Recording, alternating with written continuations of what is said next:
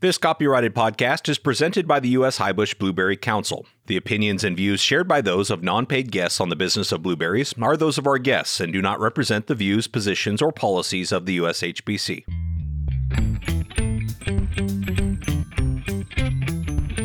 The blueberry industry is like no other passionate, resilient, and innovative. This podcast is your source for the latest information on the management, markets, research, and technology related to blueberry production.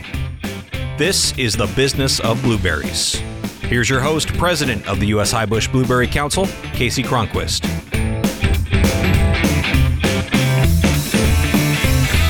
Well, welcome back to another episode of the Business of Blueberries, the only podcast dedicated exclusively to blueberry industry. It's February, so I hope you all join me in celebrating American Heart Health Month. This is a great opportunity for all of us in the industry to promote this important health properties of blueberries. Throughout this month, USHBC will be sharing recipes, nutritional information, and other content to reinforce blueberries as a deliciously simple, snackable, and healthy option. This is the first of six power periods that are part of the Grab a Boost of Blue program that you've heard about in the last episode. Join us in this effort by downloading your free toolkit at ushbc.org forward slash resources. Well, it's hard to believe that we've done 32 episodes of this show and have yet to feature someone from Canada. We've had Jason Smith on the crop report, but other than that, we really haven't explored the blueberry industry north of the border until today. I'm very pleased to have on the show Steve Phillips, Vice President of Operations at Berryhill Foods. Steve, welcome to the podcast. Yeah, no, it's great to be here. I, I guess uh, maybe because I'm the first Canadian, maybe you got to talk in our accent a little bit, like a little bit yeah. of A's here and there. Yeah, yeah, sure. Well, you know, it kind of takes me back to my opportunity to come up and visit you guys there last year, which obviously this year makes it a little bit more difficult. But uh, yeah. it was a great opportunity. I, I think I might have came back with a little bit of an accent. Yeah, you should. It was good. I, I, enjoyed you coming up here. It actually meant a lot to us that you guys took interest in what we do and um, came around, walked around, checked out what we're doing, and uh, yeah, no, it was it was great to have you guys. Yeah, well, we'll we'll definitely get up there again, but maybe this is a good opportunity for our audience to get to know who you are, and I think certainly for those of you who may not know Berryhill, which was founded in 1994 in the heart of Fraser Valley in British Columbia, Canada. So maybe you could talk a little bit about your company and, and then we can kind of dive into your role there. Yeah. So um, Foods, yeah, like you said, they were founded in 94. Um, one of the founding members was my father, Tom Phillips, and his partner, Bill Whaley.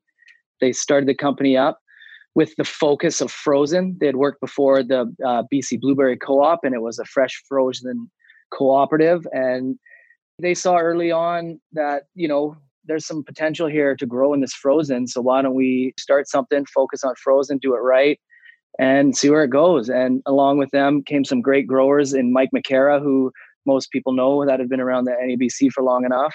Jimmy Gaskin, another great, great man uh, who has since passed, and Harvey Smith, Jason Smith's dad. So Jason Smith is kind of interlooped in here too a little bit. So uh, it's been great. We are located in the Fraser Valley, BC, Canada. So that if you guys don't know, it's right pretty much on the border of uh, Lynden, Washington, Sumas, Washington. We take blueberries from both sides, actually. Blueberries and raspberries are our game. Uh, we do start with raspberries in the season and then we move on to blueberries. And I've been doing it with Berryhill for 25 years. And I think I know a little bit about blueberries, I like, I like to say. But yeah. Well, and your particular company there, kind of in the heart, not too far down from where that Pacific Ag Show was, where I spoke and invited to come participate in your annual Blueberry Day. But you guys have been there operating, working in that region with so many blueberry growers. And I got to see firsthand kind of your operation and how much you've invested. I mean, it's not a, a small operation that you have there. Maybe you could talk a little bit about what it is that you guys do there at Berryhill from an operational standpoint. Yeah. So again, we focus on frozen. Uh, we take from about 100 growers in the Fraser Valley and, and, and stateside. We have three different locations that we run out of, each with um, IQF lines. Capability about 40,000 pounds an hour to run out of all our facilities when we're going. We like to really focus on what we do. Like there's a lot of places out there, and it's not wrong, but it's just what we've chose to do. Like some people are growers processors and fresh putter uppers, fresh packers. And um, we like to focus just on frozen. We got three state of the art facilities, and when they're going, the adrenaline's running all summer long. And we like to just focus on that, do the best job we can. We got great customers. I like to think we have the best growers in in our area that ship to us. And yeah, that's our focus. Well, let's come back to this. We'll have more to dig in here about Canadian blueberries and the market there for frozen. But let's take a quick break for our crop report. As most listeners know, this time of year we get weekly reports from important blueberry growing regions around Mexico, Peru, Chile. So here once again is your blueberry crop report. It's time now for your blueberry crop report, an update on crop conditions and markets from important blueberry areas around the globe. Today you'll hear from Juan Soria Morales in Mexico, Isabel Urrutia in Chile, and Luis Vegas in Peru. This was recorded on February 3rd, 2021. This is Juan Soria from Aneberries, and I'm gonna give you the report of production of blueberries and exports for the week four. Uh, for this week export, we have seen an increase of around 20% with respect to the last week. For the fourth week of uh, 2021, we exported a total of 2,920,000 pounds. From this volume, a total of 2,780,000 pounds have been uh, shipped to the United States and Canada. Uh, the season till today, total Mexico exports are 36 millions 121,000 pounds total. For the fifth week of 2021, we expect to have a similar volume of export and production, which will be around 3 million pounds. Thank you. Hello everyone, I'm Isabel from iQonsulting. I'm here on behalf of the Chilean Blueberry Committee and I'll give you the crop update of week 4 for Chile. I'll start to mention that 32.6 million pounds were exported during week 3 in part, this volume was influenced by the delay of a ship that should have departed the previous week, but most of it corresponds to harvest of the week, setting an historical record for a weekly export volume. With this, the volume exceeds the ones of the previous season by 3%, reaching 196 million pounds exported so far. Of this total, North America has received 48% of the volumes, Regarding the harvest progress, the South Central Zone is focused on late varieties, while the South Zone is at the peak of volumes. And this is the update of the week for Chile. Uh, thank you very much for the opportunity. Good morning, everybody. This is Luis uh, from Pro Arándanos with Peru's weekly crop report. Up until the end of week four, uh, Peru uh, has shipped a total of 350 million pounds worldwide uh, there's just a few companies shipping. Most companies have already finished their their season and are already already pruning. Regarding our forecast for the season, we are at Uh, around 98% of the forecast for the season. So we are expecting to finish the season by the end of this month. Regarding the growth versus the previous season, Peru this this season has shipped 32 percent more volume versus last season. During week four, Peru shipped a total of 2.2 million pounds, a similar amount to last year. Uh, and yeah, we're expecting similar volumes compared to the previous season until we come to an end of the season. So that's the, the report from Peru. Thank you so much to our colleagues from around Latin America who take the time to participate in these crop reports. I've received some great feedback from folks around our industry who really appreciate these reports coming in each week. So, okay, let's get back to it, Steve. Uh, we talked a little bit there about Berryhill in particular. I, I, found it remarkable. There was one part where I was uh, standing in Canada and I was looking across the border into the United States. And other than somebody saying, you know, don't step over there, you wouldn't have known that this was a border that separated these growing regions. Maybe you could talk a little bit about how that culture is there for you at Berryhill and how you're working, you know, cross borders to move the fruit around. It's it's unique because like you say it's it's an invisible line. There's a road on one side and a road on the other side and the ditch is the line. It's a stone throw, like literally a stone throw for a bad baseball player. And we have farmers that own on the one side and then across the line, it's on the other side. So when you talk about Canadian and US soil, it's the same soil. Like it's right there and and we've worked so closely with the Americans down south that we don't even really consider it to be Canada US. They're just a grower of ours and we're just going to take your fruit, process it, get it to market and push these berries, right? Well, I, I, found it fascinating because I think at one part of the conversation, the grower was sharing with me that even though he's got a farm on the U.S. side, he can't drive that tractor right across that invisible line. He actually has to run that tractor through the border inspection station before he can go farm the Canadian side. And I just, it's remarkable. And I, I was impressed with just the relationship there that I know your company helps to foster in terms of that collaboration and working together on just bringing that fruit in and getting it through processing one of the areas that I was inspired by, you know, you're part of uh, another generation. You talked about a lot of folks who have helped, you know, get Berryhill started, and maybe you can just give our audience a, a little bit about your background, where you where you're coming from in this business, and what made you want to continue on in in the blueberry processing business. Well, first of all, I got two brothers too, Mike and Tim, and they run alongside, and we run this company together uh, with my dad and when we were younger, my dad worked at the BC Blueberry Co-op, and yeah, I, all I remember was he was just gone all summer. He was in berry mode, and we'd go visit him there, and there was this like buzz about it when you went there, like forklifts are flying around and berries are getting around everywhere. There's people all over. And there's just this like adrenaline buzz in the heart of summertime. You kind of have to be in it to understand it. But I just remember feeling this buzz. And as we got older, you know, we get through high school and we, you know, every summer we'd work as we go I actually remember times where we would go to work with mom and dad when they first started Berryhill and we'd be sleeping on the office floor because they were running till all hours of the night. And that's just kind of how we grew up. And as we got older and we were able to work, we were putting labels on buckets and boxes and stacking flats and dumping flats and working our way all the way up, all the jobs in there. And, and I got to the end of high school and trying to make a decision on which way to go. And Berryhill was just starting to like really evolve. And there's a really good opportunity here, I felt. So I kind of stuck with it. And that's history. I started working with the growers and and working on farm safety and food safety. And we talk to our customers. So we kind of are the go between the customer and the grower. So we're taking what their requirements are and trying to put at the farm level and try to get these growers to be the best that they can in, in, the industry so that we can market their fruit to the best customers and get them the best returns. So that's kind of where I've come from.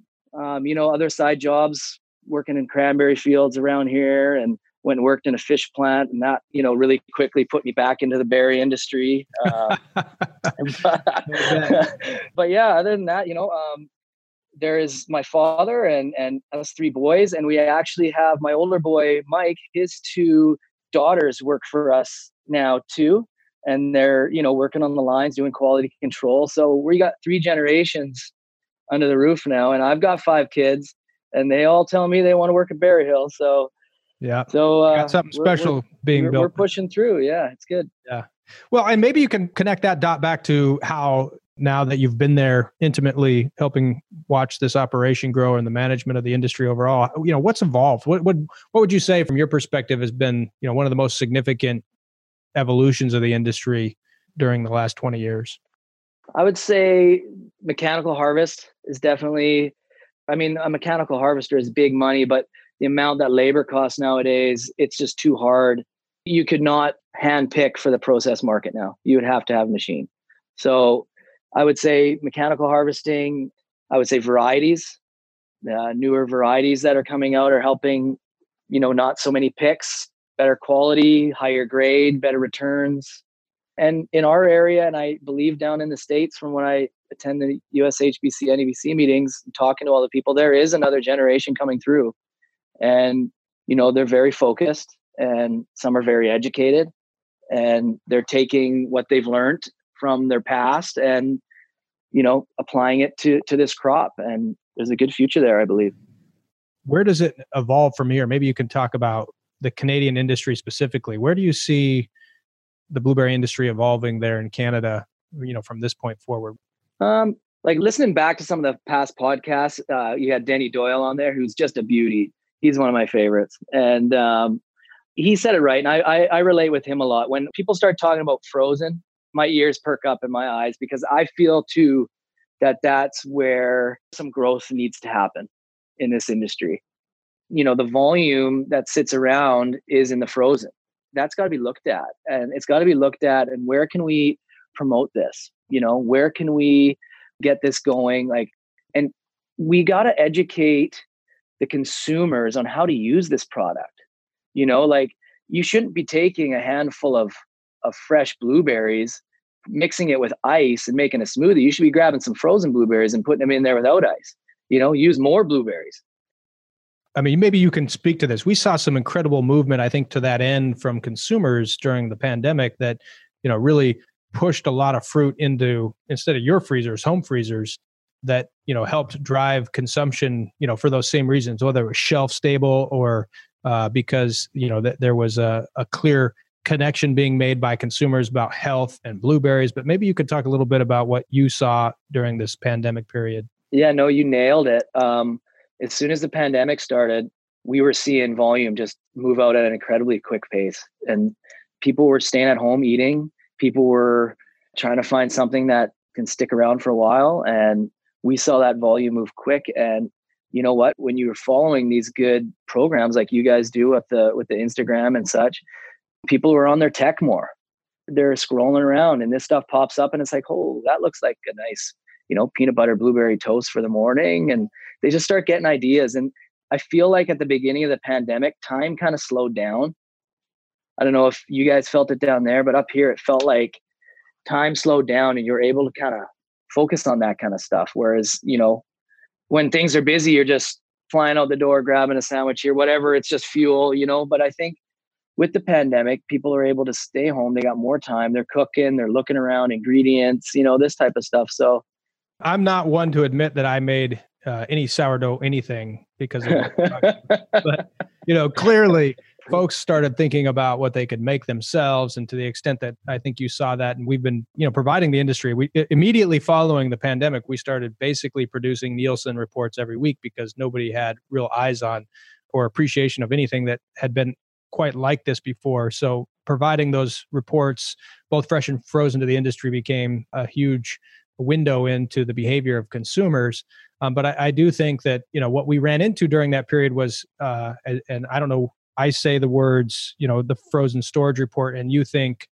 a number, like a comparison, you know, a trend. I don't hear the word accuracy or clarity or. It, you know. It just depends how you look at it. That one, that one is a tricky one. I'm torn on that one. Um, I'll explain to you why. I like the idea of having an accurate number to look at. I think it benefits customers. I think it benefits packers. I think it benefits the growers because now you have, you know, an A grade, a B grade, C grade, you know, organic. What's out there? What's available? I like that. You know, for promotion wise, how are we going to promote this? Well, what do we have? What are we promoting this year? Do we have a big area of B grade that we got to start pushing? Do we got to start pushing some dried? Like, what are we going to promote? I really like the idea of it. I do you know, you add in Chile, Peru, Argentina, you get some good numbers in there. It, it sounds romantic, but the reality of it is, it's, it's, it's a tough one because getting people to give accurate data or give the data, like if it's a volunteer program, I don't think it's gonna, I don't know if it'll, it'll work the way we want it to.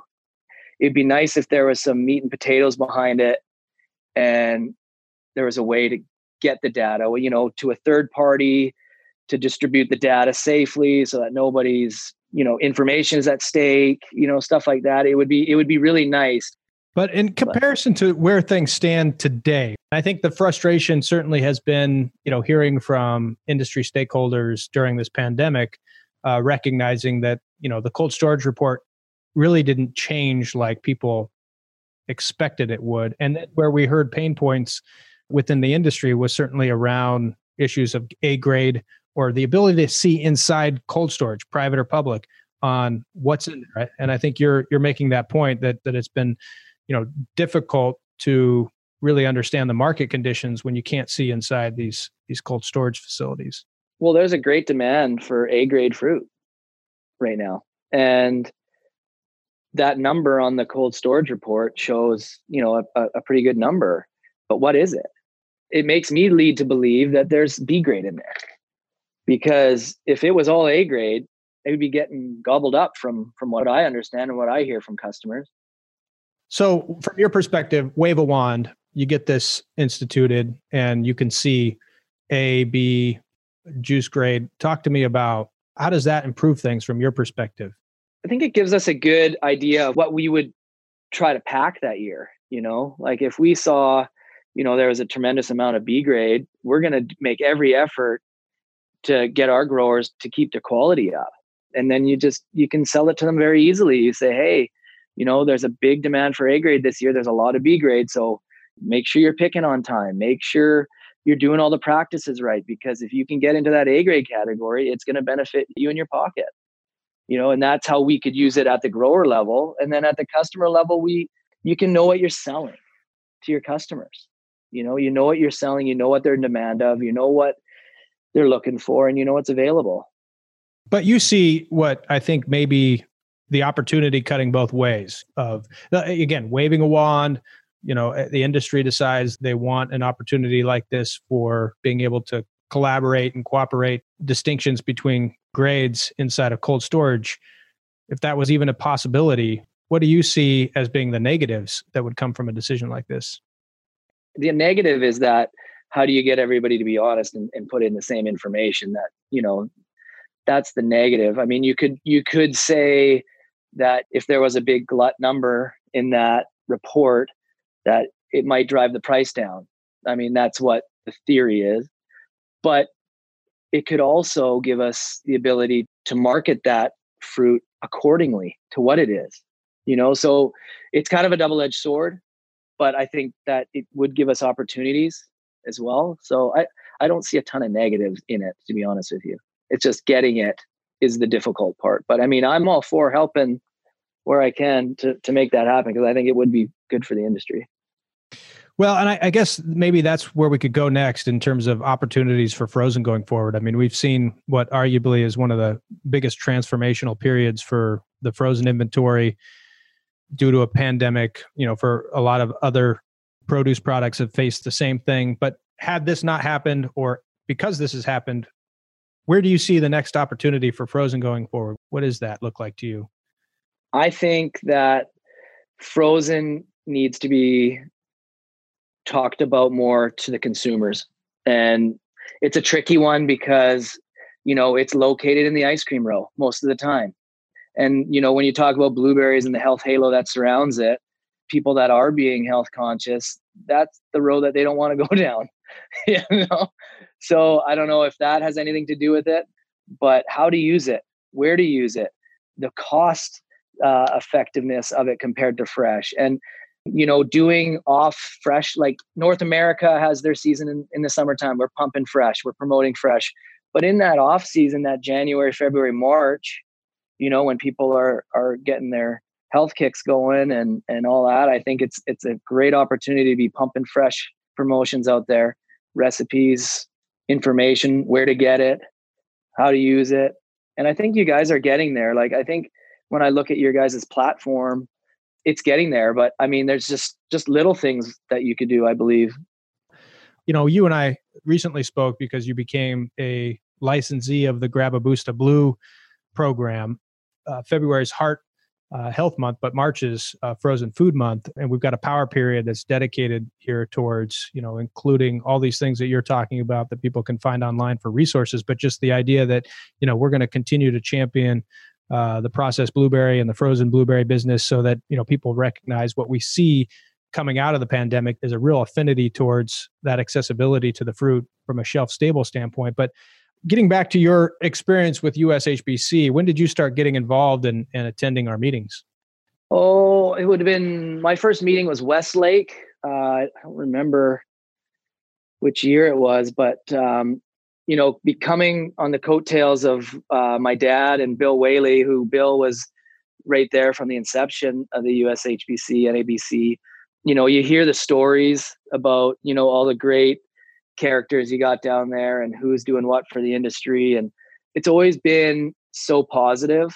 that relationship between Canada and the US in growing this blueberry industry. And it's always been just, you know, so positive. So when I finally got the opportunity to go to these meetings, I was just kind of like, my eyes were open. I was walking in there and, you know, I was with um, Sid, uh, grower Gaskin Farms, and he was kind of just showing me all the people in the to. So I was talking to, you know, Denny Doyle and, and Mark and and all the guys and and everyone was just so inviting you know everyone was just so accepting and i'm still learning like i'll talk to denny and we'll have great conversations and and john shelford has always been so good sharing his information and, and kind of leading us along and he's taught me a lot so yeah i think um, when it comes to our two industries we're so linked with so many reasons like i say we're right on the border right we're so close and the tv that you watch is the same tv that we watch a working together relationship is so important for us. I mean, what programs are you guys running down there? You know, should we hop on board? Should we be running a, a parallel program up here? So, you know, saving resources. You know, we're going to work on this program. Maybe you guys should work on that program. Really working together to maximize who we reach out to with both industries. And so, yeah, just showing up, being involved, there's great people. And you know what? You guys do such a good job with putting the meetings together and the locations and, you know, the dinners and the speeches and the meetings. You know, Mandy does a great job. It's just fun to be a part of. It's a part of the job that I look forward to where I can say, yeah, you know what? I'm leaving for five days. We're going to go down, see the NABC meetings. And it's something I, I enjoy doing. Looking forward to those coming back, to be honest as we kind of round things out here, I guess I kind of have two questions for you, you know, because you've got a big stake in what happens next in this business, not just for you and your brothers, but your entire family, the kids that you have coming along interested in this business. But is there something you're expecting to see or wanting to see in the business of blueberries changing or moving forward? What's something that you hope that this industry is going to accomplish in the years ahead? It's a little bit tough because it's already accomplished so much good, right? And you're at that point where we've grown so much and that's a tough one. I I'm excited to see and again because I'm from the frozen sector, I'm excited to see what legs we can grow in this frozen sector because I think that the number of pounds per person that people will consume of blueberries is it's going to go up of frozen. I believe it. Um, when you talk about preservatives and all that stuff that people are health conscious about now. Frozen blueberries, they're just frozen. You know, what's the ingredients? It's frozen blueberries. That's it. You know, with all the good work that's being done and between our two countries, and and I think that it's got a lot of potential. I'm I'm excited. To be honest with you, I'm excited to see my kids come up and try their hand at it and see how they enjoy it, and um, yeah, have all the great people that I've met along the way meet my kids and start that next chapter and who knows where it'll go. But definitely optimistic.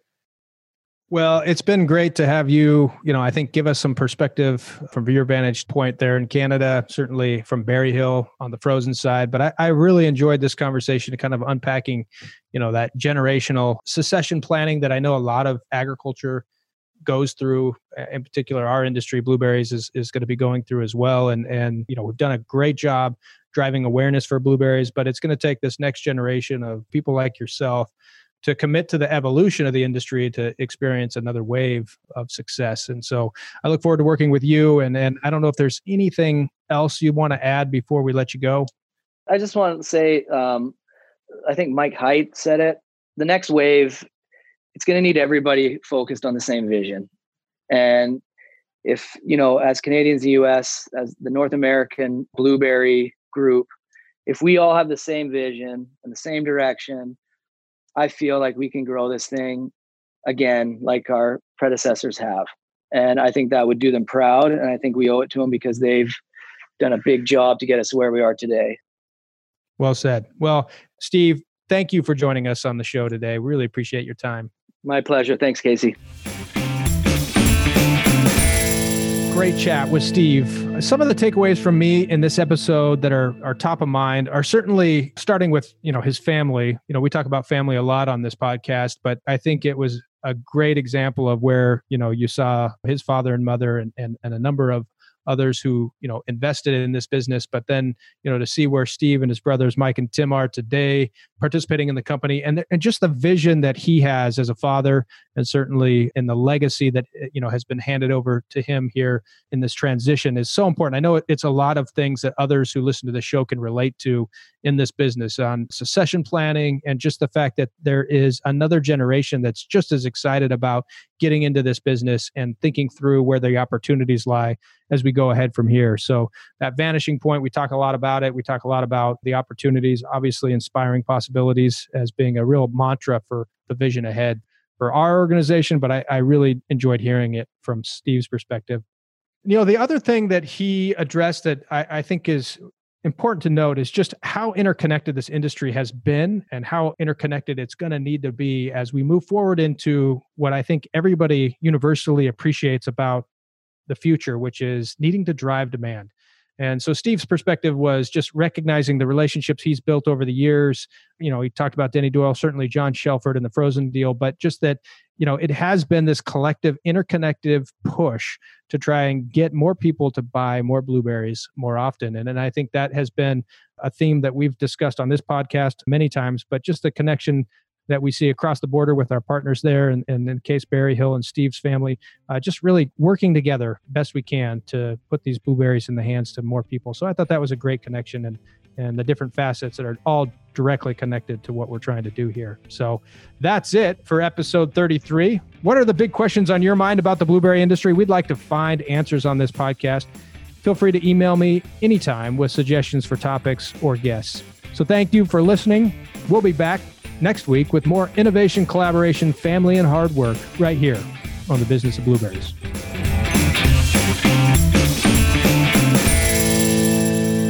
Well, I could see us uh, hosting a great event, of course, but everybody wearing their Canadian jutes. Eh? Toques. Toques. Oh, not a beanie. They call them a toque in Canada. Toques. uh, we'd have to get a bunch of uh, grab a boost toques. Yeah, there you go.